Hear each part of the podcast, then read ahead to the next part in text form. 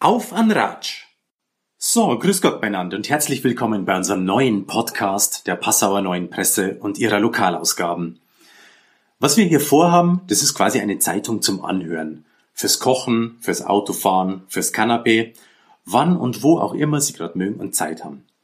Ich bin Raimund Meisenberger von der PNP Kulturredaktion und ab jetzt treffe ich mich immer im Wechsel mit meinem Kollegen Ralf Enzensberger aus Trostberg im Chiemgau regelmäßig mit spannenden Menschen aus unserem Verbreitungsgebiet. Wir treffen uns einfach so auf an Ratsch und genau so heißt auch unser neuer Podcast Auf an Ratsch. In dieser ersten Folge hier habe ich mich getroffen mit einem echten Scharfrichter, mit Walter Landshuter. Im März 77, da hat er zusammen mit seinem Spätzl Edgar Liegel das Scharfrichterhaus in Passau gegründet. Diese legendäre Kabarettbühne, die heute von Matthias Ziegler geführt wird und auf der Künstler wie Sigi Zimmerschied, Bruno Jonas und Otti Fischer ihre ersten Auftritte hatten. Der Scharfrichter Walter, wir kennen und duzen uns schon seit gut 20 Jahren, der ist damals angetreten gegen drei übermächtige Feinde.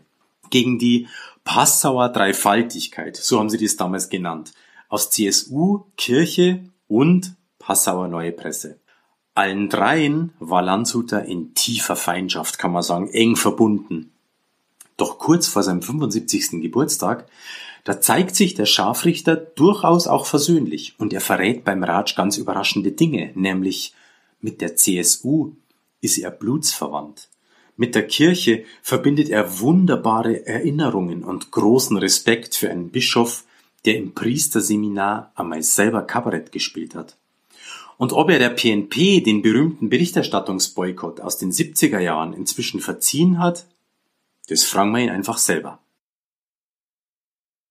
Das du jetzt sagen, unterm Strich sind wir wieder quitt, das Scharfrichterhaus und die PNP oder lang nicht? Ja, doch.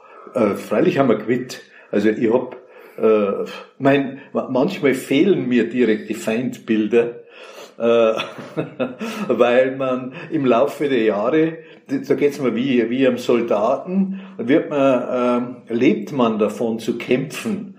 Nicht? Und plötzlich kommt, äh, kommen die Inhaber der PNP ins Scharfrichterhaus zum Essen, sitzt der Oberbürgermeister herin, es geht jetzt gerade noch der Bischof ab, äh, der zum Kaffee trinken kommt.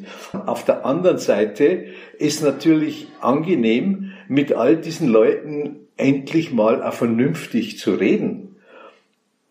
Vielleicht sogar manchmal zu streiten. Das, äh, was ja viel schwieriger ist. Ne? Und der Gottfried Schäffer in der Stadt hat, hat sich als erster auch mal hier in dieses Haus gewagt und hat für für die Stadt Passau Gutachten verfasst über die Scharfrichter und hat das, äh, das ist auch relativ wohlwollend ausgefallen. Und so hat sie nach, nach Jahren so allmählich, äh, hat sie das, hat sie das, hat sie das aufgelöst, aber in diesen Jahren hat es wirklich äh, viele, viele Passau gegeben, die zwar das Scharfrichterhaus unterstützt haben innerlich, aber sich nicht reingewagt haben. Das habe ich erst viel später, noch 30 Jahre Scharfrichterhaus, haben Leute einer gekommen und haben gesagt, ja, jetzt muss ich mir das Haus schon mal anschauen. Und ja, so sage ich, was haben Sie für Vorstellung gehabt? Ja, wir haben, wir haben gemeint, da sitzen nur so rauschgiftsüchtige Herren und, äh, und ja, und das ist so, so eine Kaschemme. Da sage ich, ja, weil es ist ja, es ist ja überall nur negativ über euch geschrieben worden, weil es ist gar nichts geschrieben, es ist halt, es hat sich, also ein Bild im, im Passau, äh, äh, in den Köpfen äh, aufgebaut, dass da, dass, dass da keine guten Zustände herrschen. Nicht? Also na, dazu mit dieser, äh, mit der Berichterstattung Zimmerschied und antikirchlich und anti-CSU und so weiter. Naja, also es, mhm. es war eine, eine Kampfzeit, wo wir viel Unterstützung erfahren haben, vor, vor allen Dingen auch überregional, aber in Passau wäre uns beinahe die Luft ausgegangen. Aber heute liegt die PNP hier umeinander. Also du bist Abonnent ja, ja, klar. Ein Frühstück ohne, ohne PMP äh, kann er mir gar nicht vorstellen. Und es ist ja nicht mehr so wie früher, dass er mir da jeden Tag, dass ich die PMP nur gelesen habe, um mich zu ärgern. Das ist schon längst vorbei. Äh, wenn, wenn er mich ärgert, dann höchstens über Inhalte, über, über, über Stadträte oder was weiß ich nie, also allgemeine politische Geschichten, aber nicht mehr über die PMP an sich oder über ihre Ausrichtung. Ist dir was erinnerlich, wo du mir gesagt hast, da habe ich mich über die PNP einmal so richtig gefreut?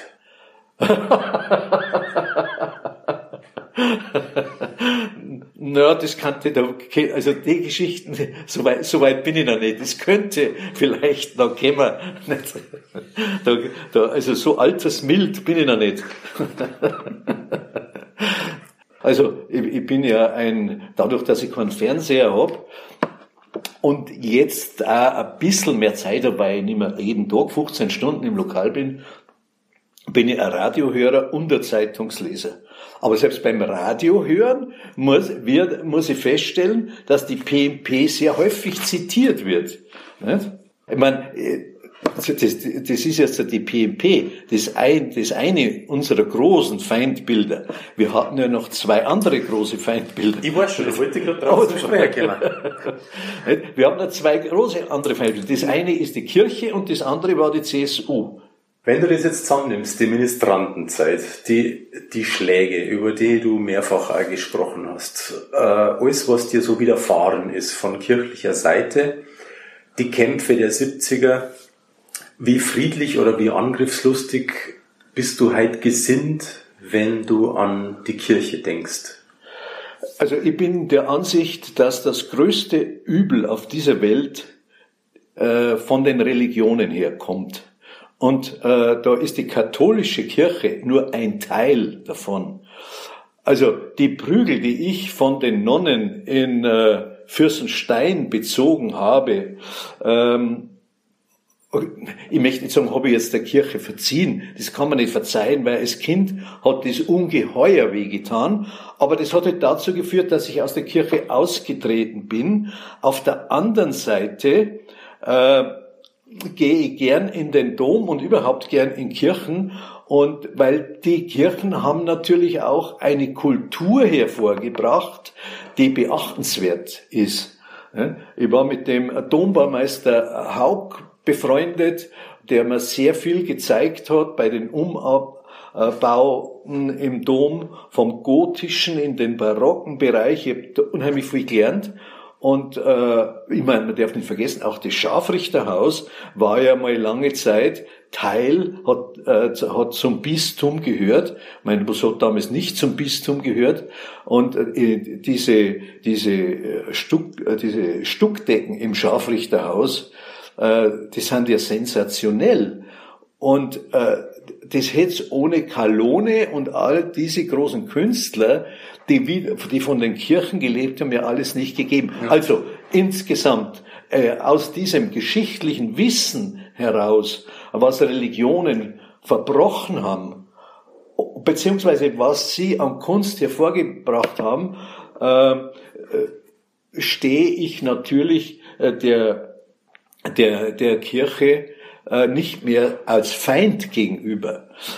Ich, ich muss noch dazu äh, sagen, da ich mich auch sehr intensiv mit der Geschichte Passaus beschäftigt habe.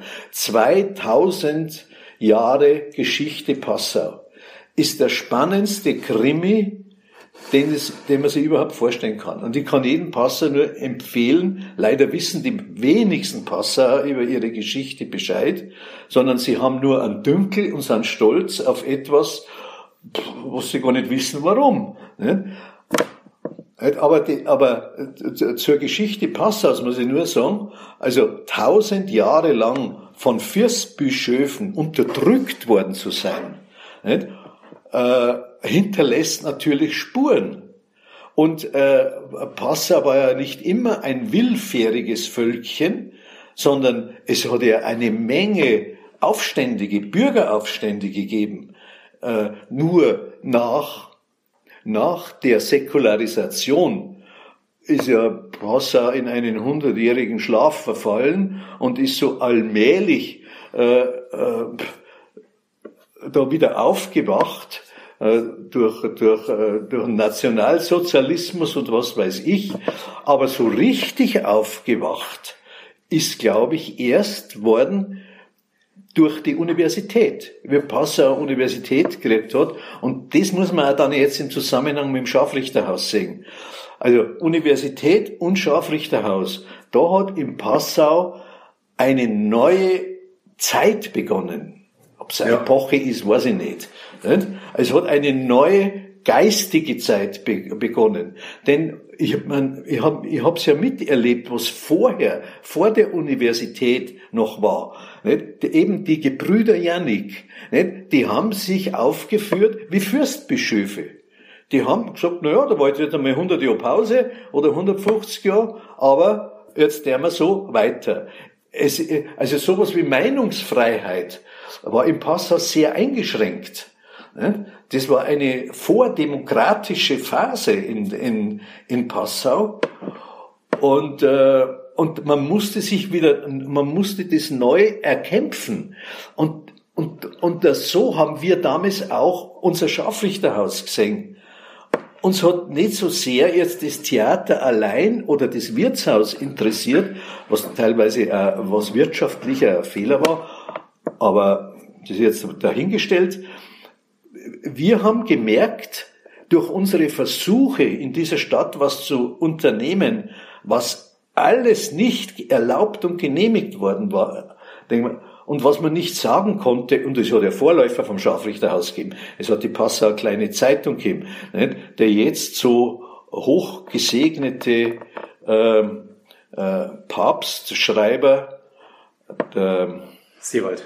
Der Peter Seewald war damals eine ganz linke Socke und, hat, und stand diesen, äh, diesen, diesem ersten großen Kampfverband vor, der, sich da, der da aufbegehrt hat, diese roten Zwerge.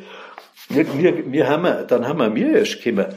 Und, die, und der Zimmerschied und der Bruno Jonas. Aber das war die Initialzündung damals in dieser Stadt, das, das, das muss anders werden. Und da haben sie uns einfach unterschätzt. Auch, nicht? Die haben sich gedacht, die Paul Kasperl, die werden wir da schon aushungern können.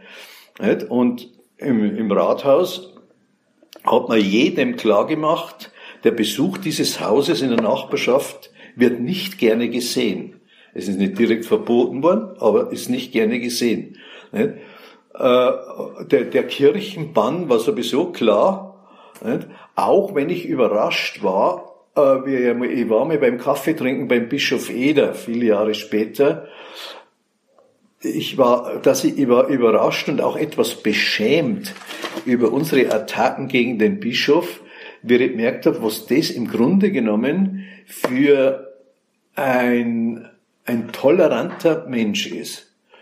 Und ich habe mich, also, ich habe mich nicht direkt entschuldigt bei ihm, aber mir gedacht, eigentlich war das, war das schon notwendig gewesen. Also gerade bei ihm, bei, als Person. Ja. Aber wir haben darauf keine Rücksicht genommen. Ich habe ich hab erst viel später mal eine Mitarbeiterin von, äh, vom EDA äh, kennengelernt, die gesagt haben, da der's dem Mann ganz schön Unrecht. Und die war die erste, die mir, ich war da nicht so überzeugt davon, äh, die mir gesagt hat, also, da wird sich, da wird sich noch mal, wird sich noch wundern. Und dann, wie gesagt, dann bin ich, äh, wie gesagt, bei ihm beim Café gesessen und dann sagt der Bischof Eder zu mir, sagt er, auf eure Revolution und euren Kampf braucht euch nicht so viel einbilden.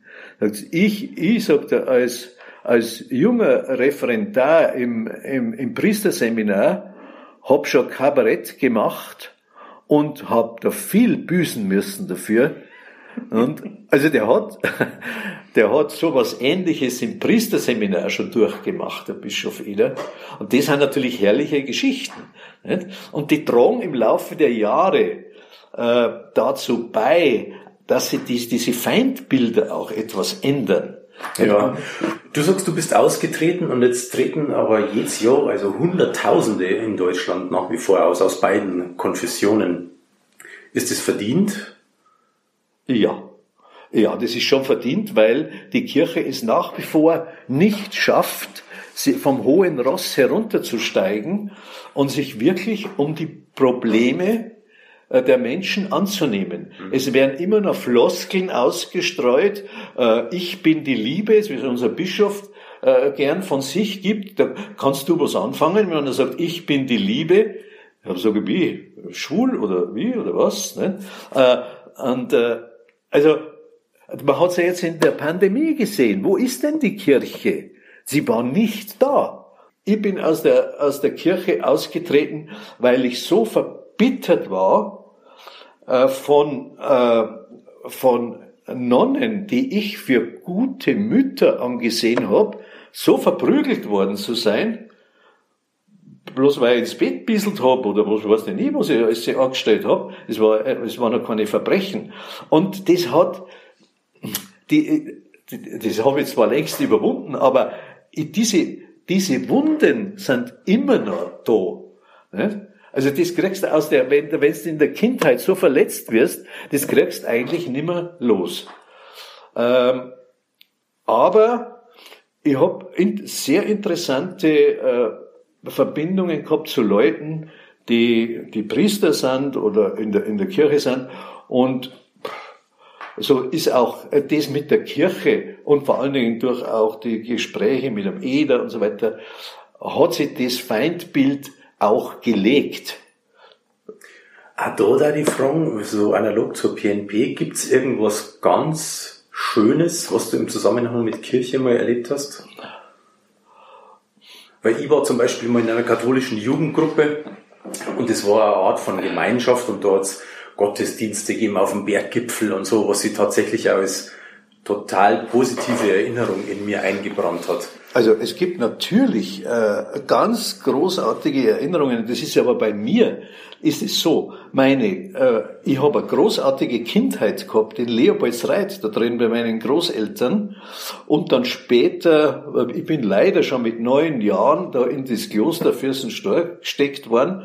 Aber bis dorthin, diese Fronleichnamsprozessionen durch die Felder in Heidmühle, das, das war ein erhebendes Gefühl. Das werde ich nie vergessen. Das ist ja jetzt noch, wenn ich in Heidmühle äh, da, da drin an der, an der an der tschechischen Grenze da auf spazieren gehe, tauchen all diese Bilder auf und das, das, und davon lebe ich eigentlich noch. Also meine, äh, meine Kraft, habe ich das Gefühl, habe ich in den, in den ersten Jahren, in den, erst, in den acht Jahren, wo, wo, man, wo ich vielleicht die Hälfte davon vier Jahre äh, noch im Kopf auftauchen, ähm, da habe ich meine Kraft bezogen. Und dann, und dann ist schwierig geworden. Nicht? Und dann ist Kloster gekommen und dann begann schon die Kampfzeit bei mir äh, gegen meine Eltern und gegen diese Klosterfrauen, dann äh, ins, ins Pelianum in Passau also ich war da praktisch also eine Art Schlachtross. Nicht? Und diese, äh, diese Verbitterung aus, aus dem Kloster habe ich da mitgenommen. Und ja, all dieses Sammelsurium hat sich zu dieser Scharfrichterfigur zusammengebaut, wenngleich eigentlich das äh, da Hass da war. Äh, wir wollten lediglich die Verhältnisse ändern im, im Passau und, und ja, ein, eine etwas späte Aufklärung äh, vollziehen. Ich frage einfach ganz frech, du kannst ja immer sagen, das geht äh, überhaupt kein was an. Wann hast du zum letzten Mal gebetet? Ah, das ist schon sehr lange her. Also während Ministra meiner Ministrantenzeit ähm, im, im im Leopoldinum, da war er Ministrant. Also das war mit, das, das glaube ich, war die letzte, war die letzte Zeit, weil ich habe schon sehr früh das Beten aufgehört, wie gesagt, durch meine Verbitterung. Aber als Ministrant hast du natürlich immer beten müssen. Aber aus, aus eigenem Antrieb, aus dem Gefühl, mit Gott zu sprechen, kann ich mich nicht äh, richtig erinnern. Kannst du dich an die letzte Beichte erinnern? Also ich kann mich an eine Beichte erinnern in Heidmühle, wo ich nicht gewusst habe, was ich für Sünden habe. Ich habe mir dann in, also in, im Lob Gottes oder irgendwo angeschaut, was kann man alles beichten, das habe ich alles gebeichtet. Und der Pfarrer hat das schon gemerkt, da stimmt was nicht. Also ich habe fast gelogen da, da, da drin. Ich habe hab einfach Sünden gebeichtet, die gar nicht da waren, weil ich mir gar nicht vorstellen habe können, was hab ich jetzt da verbrochen? Ich habe nicht einmal, ich war ja damals, also das war doch so naiv, ich habe nicht einmal gewusst, unkeusch gedacht, ich habe nicht einmal gewusst, was unkeusch ist. Ich hatte auch das Problem, äh, durch diese zwei Jahre Kloster in Fürstensteuer, ich war so richtig geistig zurückgeblieben. Ich dann nach Passau gekommen bin ins Gymnasium mit Stadtschülern zusammen. Du, die haben sich gegenseitig Witze erzählt über Schwule. Ich habe gar nicht gewusst, was ein Schwuler ist. Ich habe mitgelacht, obwohl ich keinerlei Ahnung gehabt habe, warum die lachen. Ich weiß noch genau, dieser erste Witz, zwei schwulen Witze haben sie erzählt und haben sich kaputt gekringelt. Und ich habe nicht, gar nicht gewusst, was da los ist. Der eine Witz geht so, was ist das noch? Ja, die zwei Witze weiß ich noch. Ja. Da sagt ein Schwuler zum anderen, weißt du noch, wie ich dein Popoha scheitelte, dann machtest du einen Pups, dann waren sie wieder struppelig. wieso scheitelt der das Popoha? Und der zweite Witz war der, dass, dass äh, äh, einer sitzt in der Kirchenbank und geht der Ministrant mit dem Weihrauchfassel vorbei und dann sagt er, du, dein Handtäschchen brennt. also, und lauter so Sachen. Und ich, ich habe nur gebetet in Fürstenstor. Und ich hab dann, ich habe aber nicht sagen können, Leute, was ist denn das? Warum brennt jetzt das Handtäschchen oder wieso? Keine Ahnung. Ich habe mir das mühsamst erarbeitet. Ich, ich, bin ja nie von daheim aufgeklärt worden. Ja. Und wie ein Neugeborener bin ich da rumgestapft und habe den Stadtschüler zugehört, was die alles von sich geben und habe mich dann so nach und nach in die Welt hereingetapst. Denn vorher war Leopoldstreit, unbeschwerte Kindheit, dann ist Kloster gekommen und da haben die schon viel, was die schon alle aufgenommen haben, das war mir alles so fremd.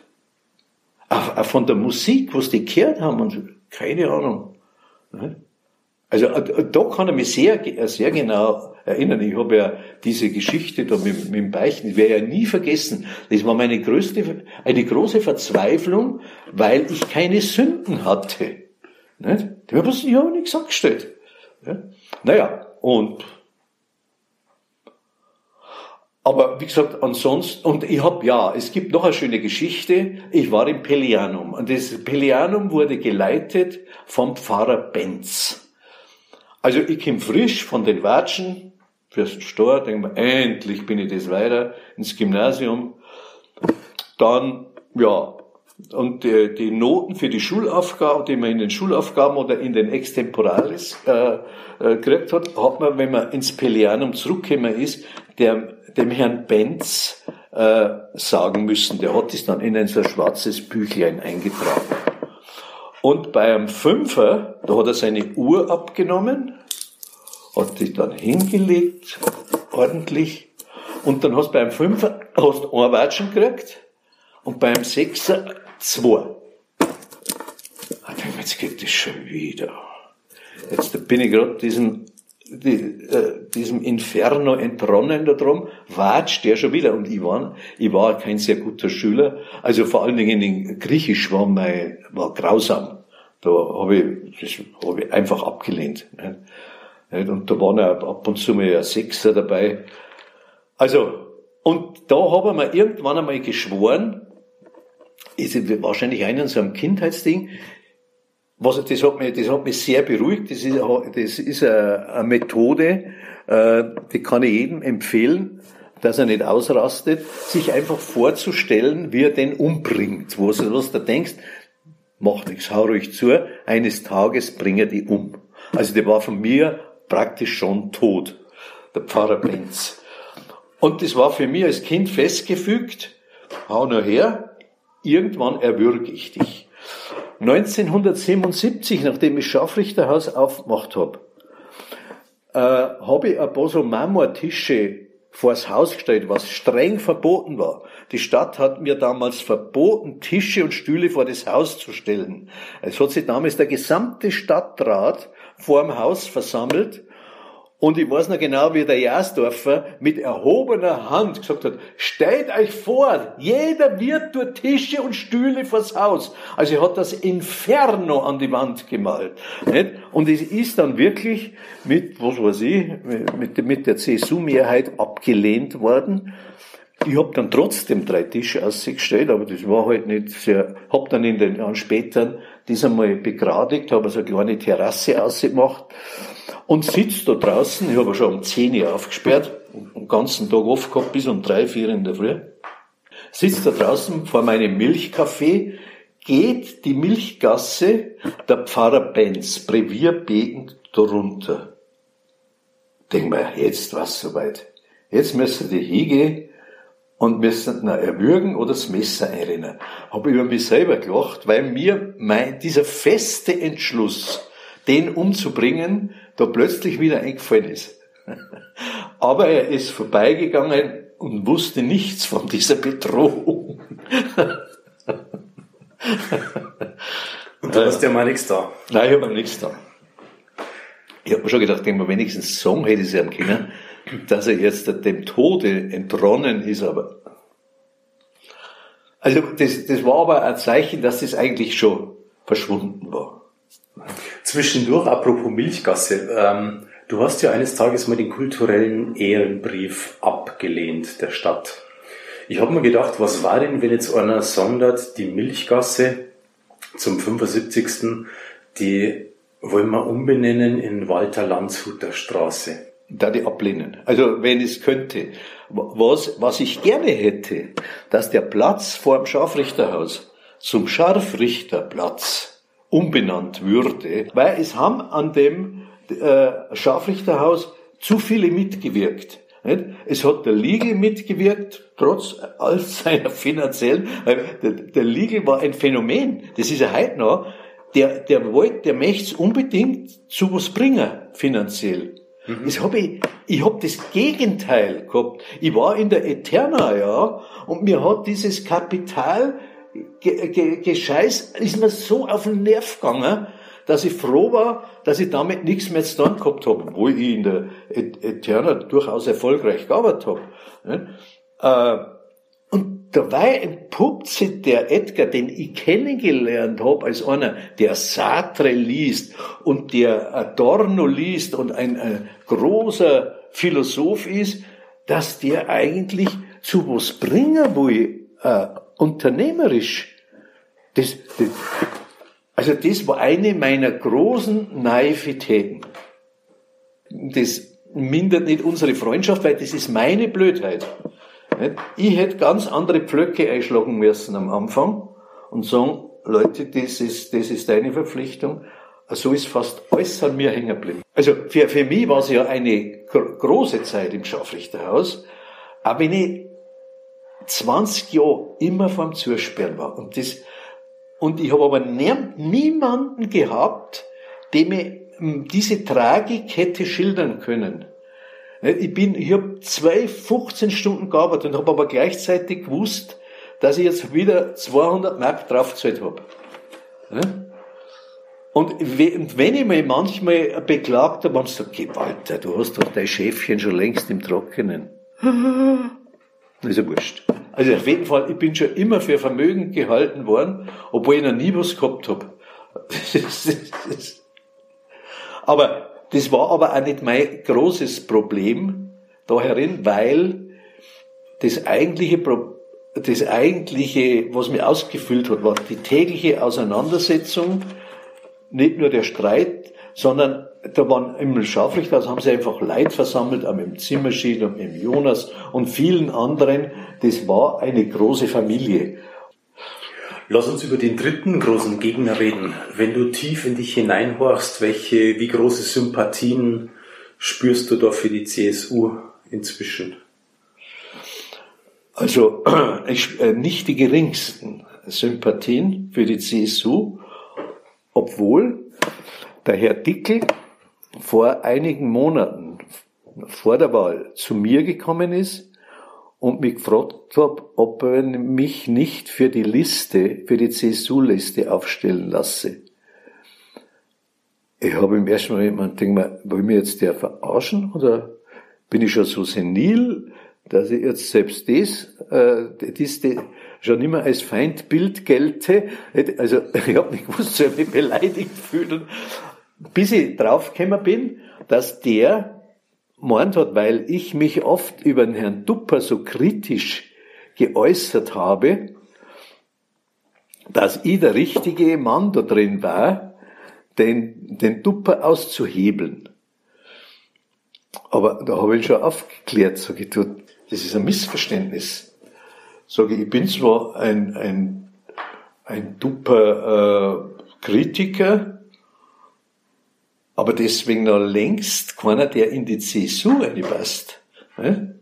Sag ich, da ist ein Meilen weiter Weg dazwischen. Das war aber interessant gewesen, so eine Fraktionssitzung. Nein, nein, das, das, das, naja, abgesehen davon, ich habe denen ja schon oft gesagt, sie können ihre Fraktionssitzung im Scharfrichterhaus machen. Das kann die SPD und das können die Grünen, das, das kann nur die, der AfD nicht. nicht.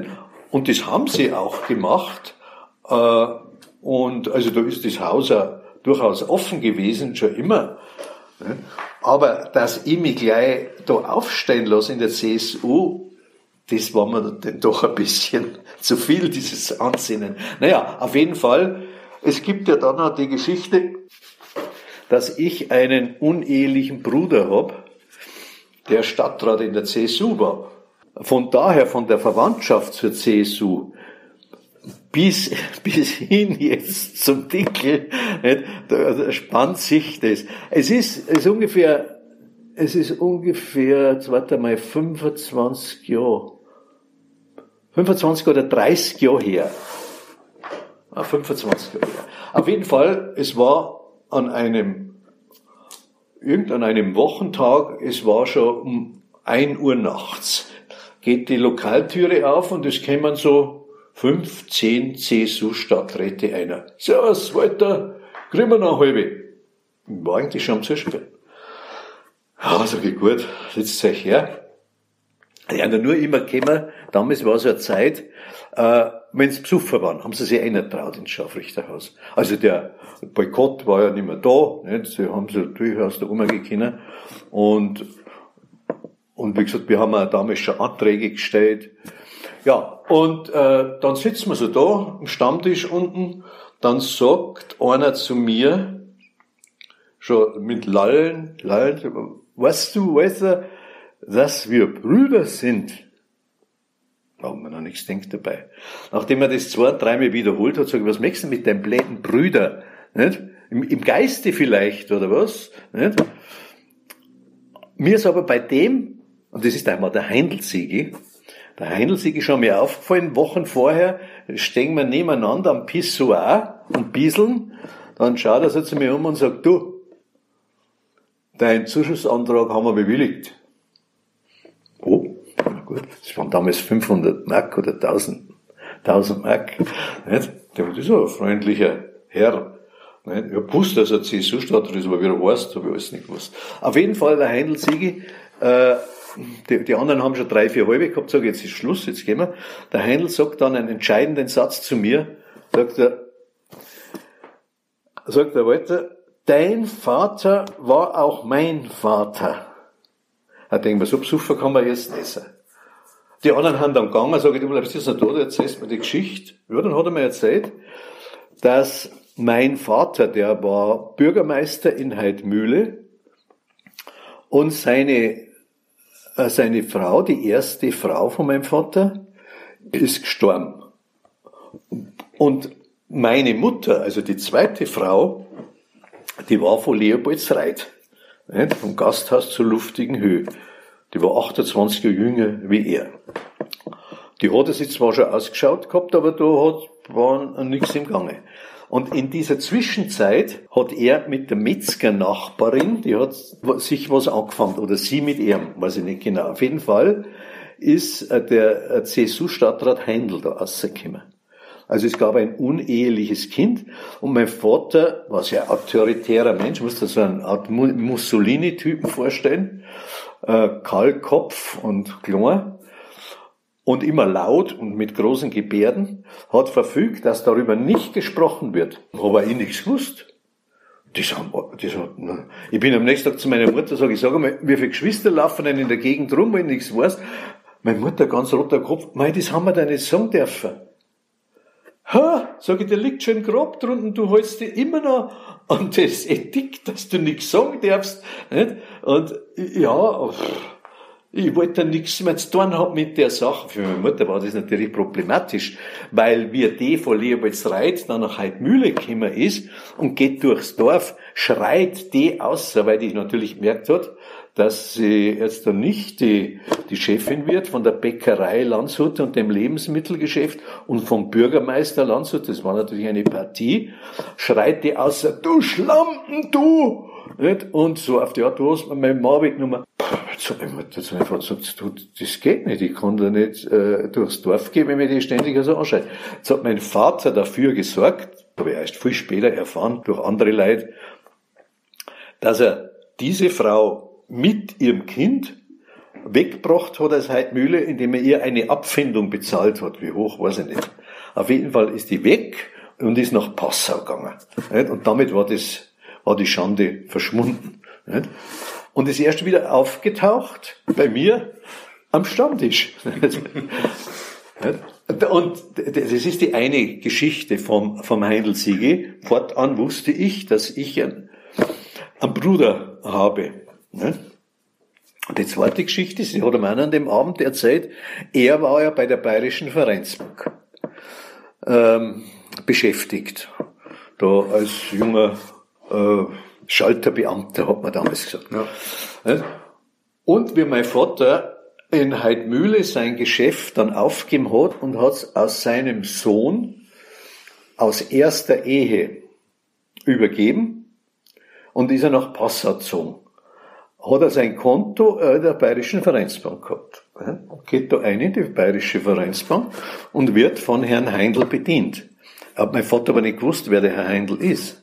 Der Herr Heindl hat aber gewusst, wer der Herr Landshuter ist.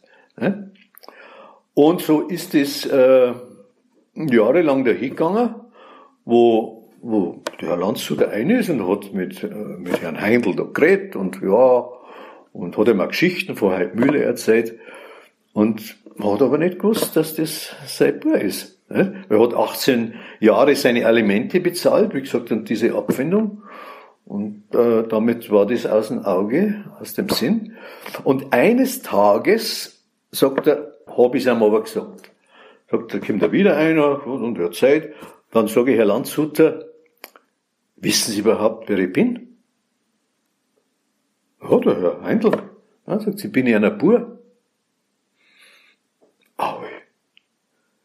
Ach so, ich war mit dem Heindelsieg im, im, im, Geist beim Essen, hab dann äh, hab mir das alles nochmal genau erzählen lassen und hab mir das aufgeschrieben.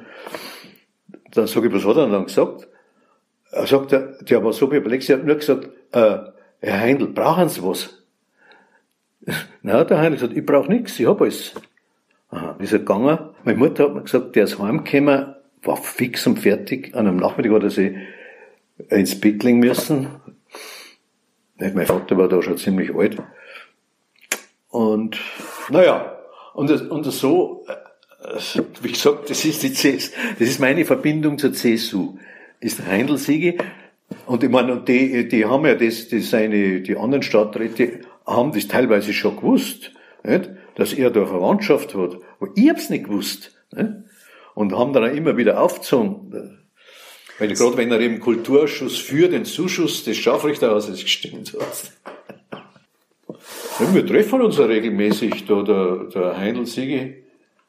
Und ich habe ja die Geschichte aufgeschrieben. Ich habe ja, vielleicht mache ich in ein paar Jahren einmal, mal das zu Ende mit der Geschichte des Scharfrichterhauses. Ich will da kein, keine große Geschichte. Ich habe das mit Fürsten Stor alles aufgeschrieben und habe über Leopoldstreit so ganz nette Geschichten geschrieben.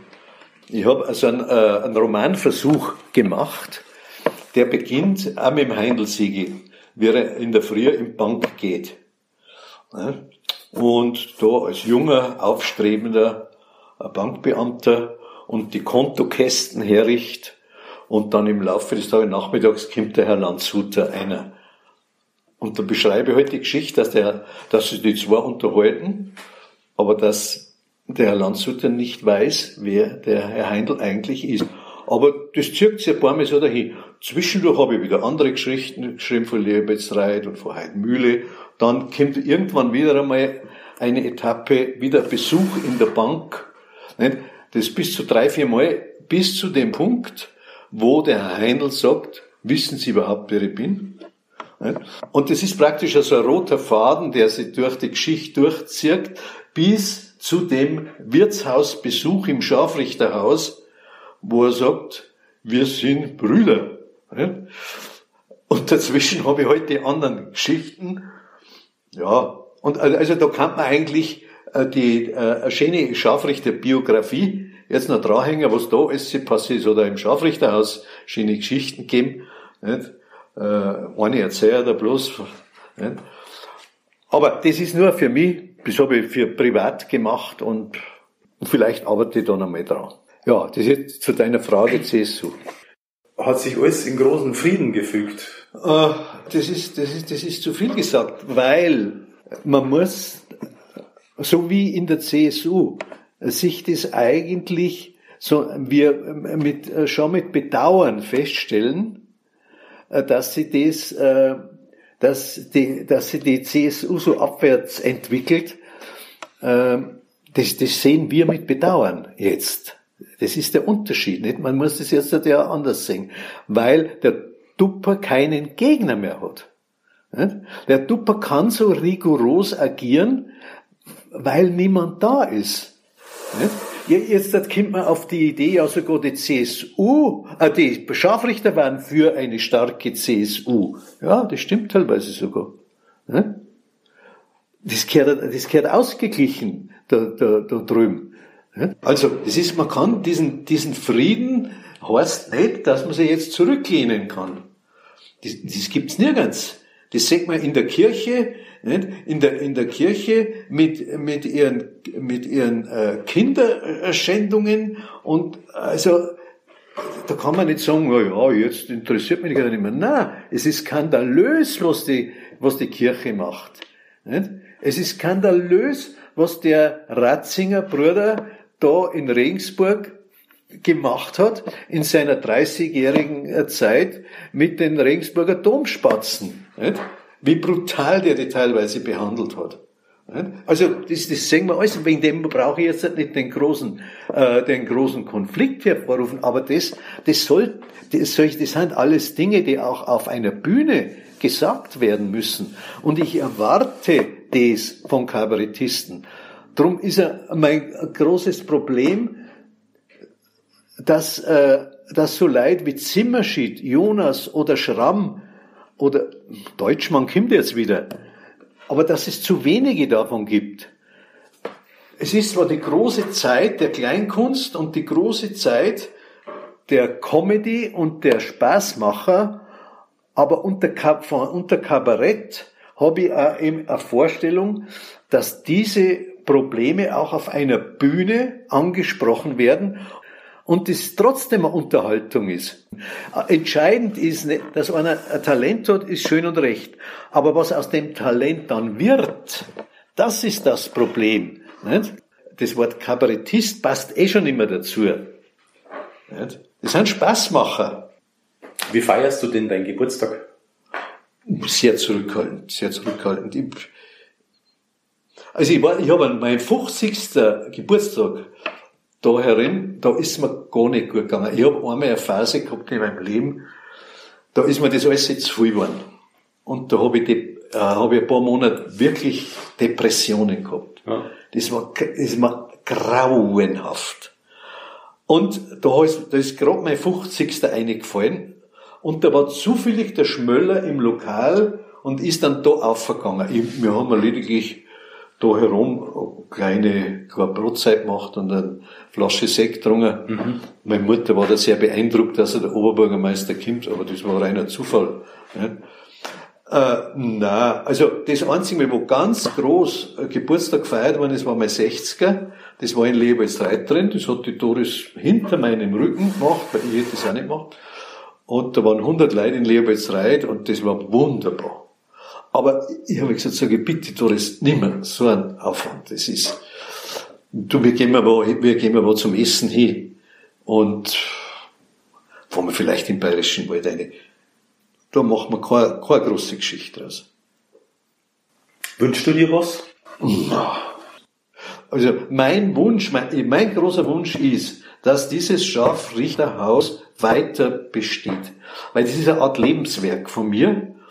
Und äh, drum äh, bin ja dem Matthias so dankbar, der sich so einhängt und, und schaut, dass man, dass man diese Institution Scharfrichterhaus da am Leben erhält. Und der Institution meine ich auch, dass dieser Ort ist, der sich auch ab und zu einmal einmischt in eine, in eine städtische Angelegenheit. Es hat äh, mal eine Phase gegeben, der Zimmerschied hat also recht lustige äh, ein recht lustiges Kabarett gehabt am Anfang mit der Tante Rese.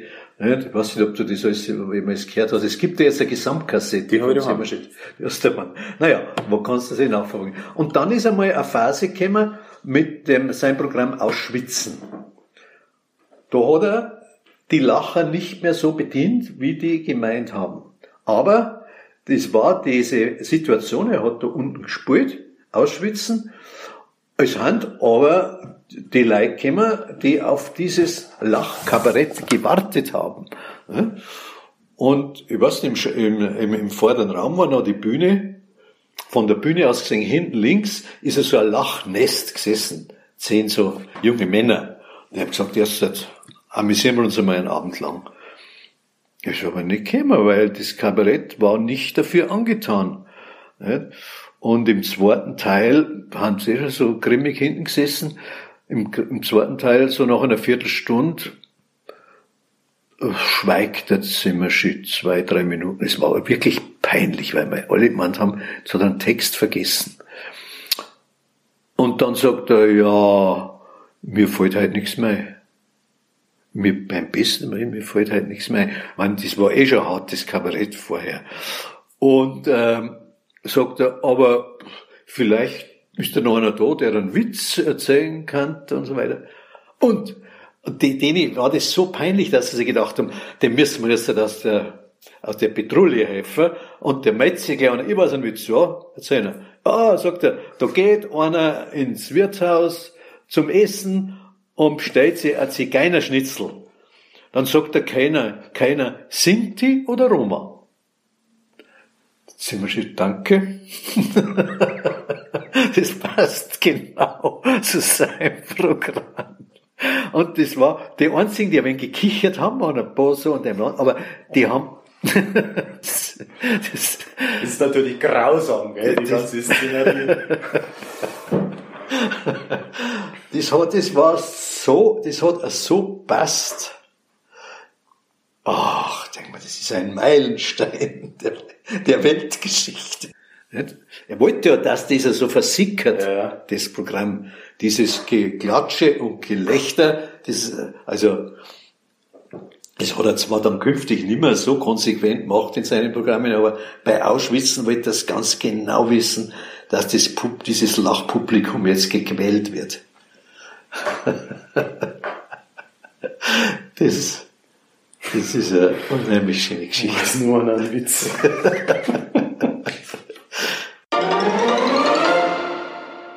Wenn es euch gefallen hat und wenn ihr wissen wollt, wann die nächste Folge da ist, dann abonniert bitte unseren Podcast auf an Ratsch.